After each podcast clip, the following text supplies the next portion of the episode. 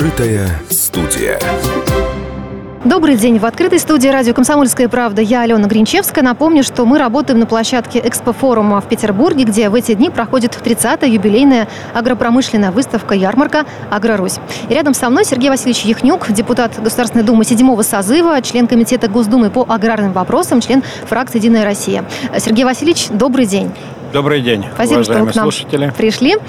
Сергей Васильевич, я знаю, что большая часть вашей трудовой биографии связана с сельским хозяйством Ленинградской области. Именно больше тридцати лет работы в АПК, поэтому вы, как никто другой, знаете о проблемных зонах, в общем-то, в этой отрасли. С чем эта отрасль, по-вашему, столкнулась в постпандемийный период и чем отличилась конкретно это лето, на ваш взгляд? Если касается пандемии, конечно, ограниченность трудовых ресурсов, которая оказалась для сельского хозяйства довольно сложно ее решать, это, наверное, была первая проблема, которая требовалась вот, принятия решений или выход искать из положения. Поэтому многие предприятия, работодатели принимали определенные нестандартные решения, чтобы хотя бы вот, решить эту проблему и выйти из положения в той ситуации, которая есть. Она была понятна, и все те обращения, которые мы пытались транслировать правительство, отраслевое министерство, конечно, пока не получали должной поддержки, и только после, как строительный комплекс все же удалось убедить э, и штаб, который возглавляет Голикова Татьяна Алексеевна, вот, что возможно сегодня привлечение мигрантов, тогда немножко послабления эти э, были уже э, реализованы, и ситуация хотя бы немножко изменилась. Угу. Э, что касается этого лета, я этого так поняла, лета, что были конечно, погодные аномалии. Она, даже не только лето, а весны. Весенне-полевые работы проходили тоже в тяжелом таком погодных условиях, и не просто было понимать, хотя в Ленинградской области никогда не бывает от стабильности, mm-hmm. вот, но всегда май хотя бы две, две недели давал полноценной стабильной работы. Этот год был особый, и нужно было вот, находить те окна, которых всегда не бывает, хотя бы день, два, три, чтобы справиться. Немножко затянуто было весенне-полевые работы, низкие были температуры, вот, но все же задачи справились, и сегодня мы видим, конечно, по Последствия, э, они есть, и снижение определенной урожайности по зерновым. А есть ли какие-то прогнозы в процентах, насколько он снизится? Ну, в целом, если говорить по России, то прогноз Минсельхоза, который они дают, на уровне сто двадцать шесть - сто двадцать семь миллионов тонн. Это чуть ниже, чем прошлый год, вот, но это довольно хороший урожай. И по некоторым регионам, зерносеющим, для Краснодарский край, они смогли даже вот, увеличить объемы выше прошлого года. В Ленинградской области будет снижение определенное, но я думаю, что это не критично. Главное, чтобы убрать то, что сегодня выросло. Вот, и обеспечить кормовую базу, потому что для Ленинградской области главное – это корма, обеспечить собственное животноводство, вот это главное, потому что мы не зерносеющий регион, и мы не ставим целью себя полностью обеспечить, просто хотя бы частично вот, закрыть те проблемы, которые есть зерном, с учетом и подорожания, когда… Mm-hmm. свое собственное, то проще всегда рассчитывать на э, свой фураж, который есть. Угу. Сергей Васильевич, хочется узнать ваше мнение. Вот насколько тяжело сейчас быть фермером в России?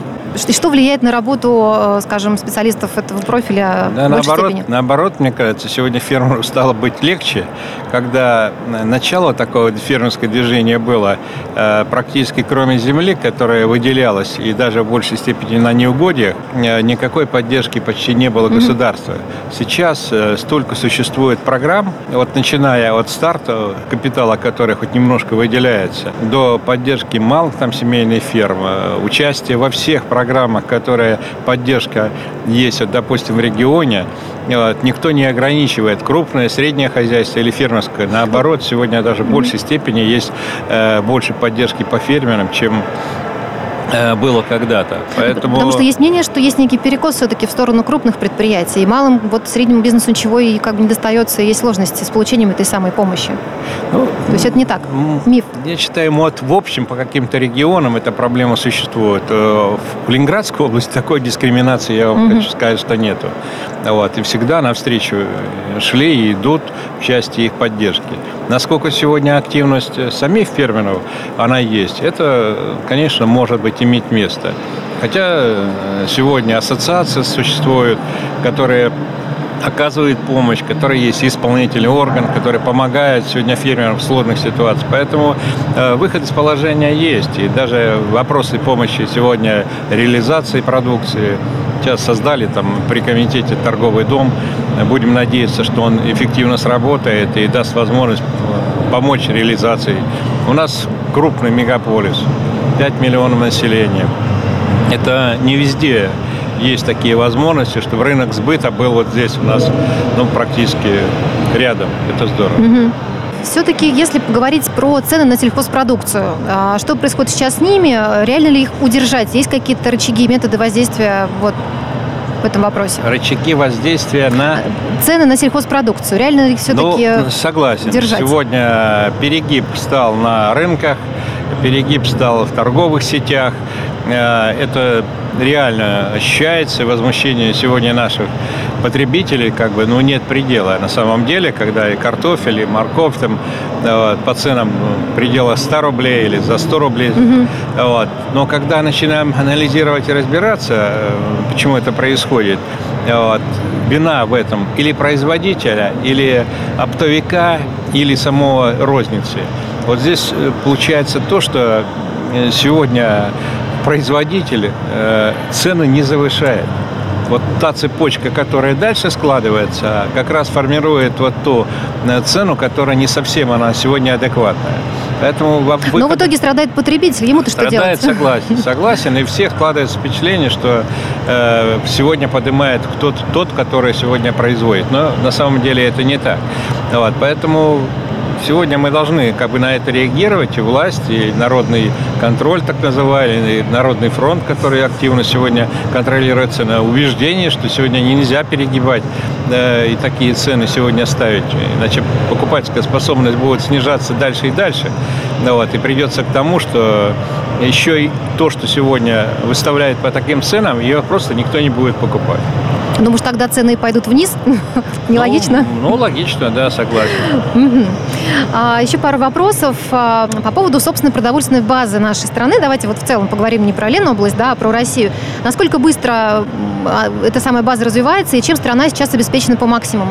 Ну, если взять сегодня продукцию животноводства, то... Э, Кроме сегодня, наверное, молока, вот если говорить о доктрине продовольственной безопасности, она сегодня на уровне по производству молока это восемьдесят четыре процента. Сегодня мы пока импортируем семь миллионов тонн. Но основное это Беларусь. До двадцать седьмого года ставится задача, чтобы мы практически вышли на доктрину продовольственной безопасности на уровень девяносто процентов самообеспеченности. Mm-hmm. Реально все такие возможности сегодня есть. Ежегодно увеличение происходит в пределах восьмисот до миллиона производства в целом по России, поэтому и молочное животноводство стабильно подтверждает свои объемы. Если говорить сегодня по мясу в целом, то свыше девяноста процентов обеспечено. Может быть, по видам, э, что касается там, мяса говядины, где-то на пятьдесят процентов обеспеченность. Мясо птицы за девяносто пять процентов, яйцо за девяносто процентов, э, свинина девяносто процентов практически.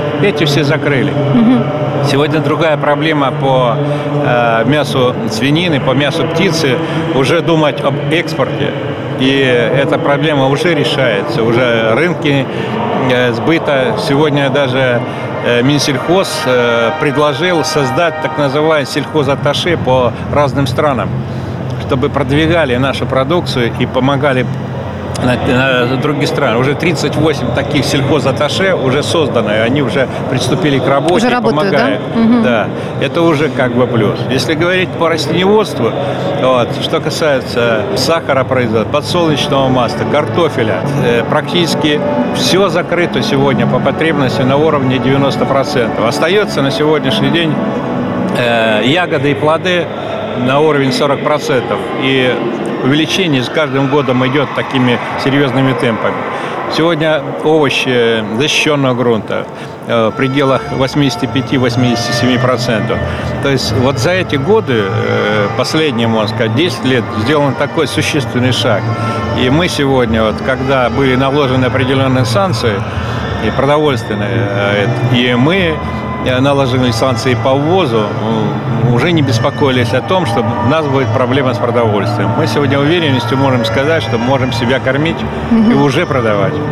Последний вопрос вот такой. А что бы вы могли пожелать российским аграриям, которые работают и будут работать в тех бизнес-реалиях, которые им предлагают? То быстрее находить себя, находить тот нишевый продукт, может быть, который на сегодняшний день востребован. Но и самое главное, всегда было, есть и будет, это качество. Поэтому другого, наверное, не дано. Сегодня у нас достойные пищевая перерабатывающая промышленность, которая может довести, но если она должна перерабатывать качественный продукт, качественное молоко, качественное мясо, рыбу на сегодняшний день, которая производится, тогда доверие потребителя, даже если, может быть, и цены чуть-чуть будут выше, она будет еще больше. Вот. Поэтому только успехов, хороших цен на сегодняшний день. Ну и погоды в наших ленинградских условиях, это немаловажно. Особенно погода. Спасибо вам большое. Напомню, что мы беседовали с Сергеем Яхнюком, депутатом Государственной Думы седьмого созыва, членом комитета Госдумы по аграрным вопросам, членом фракции «Единая Россия». Сергей Васильевич, спасибо вам большое. Спасибо. Открытая студия.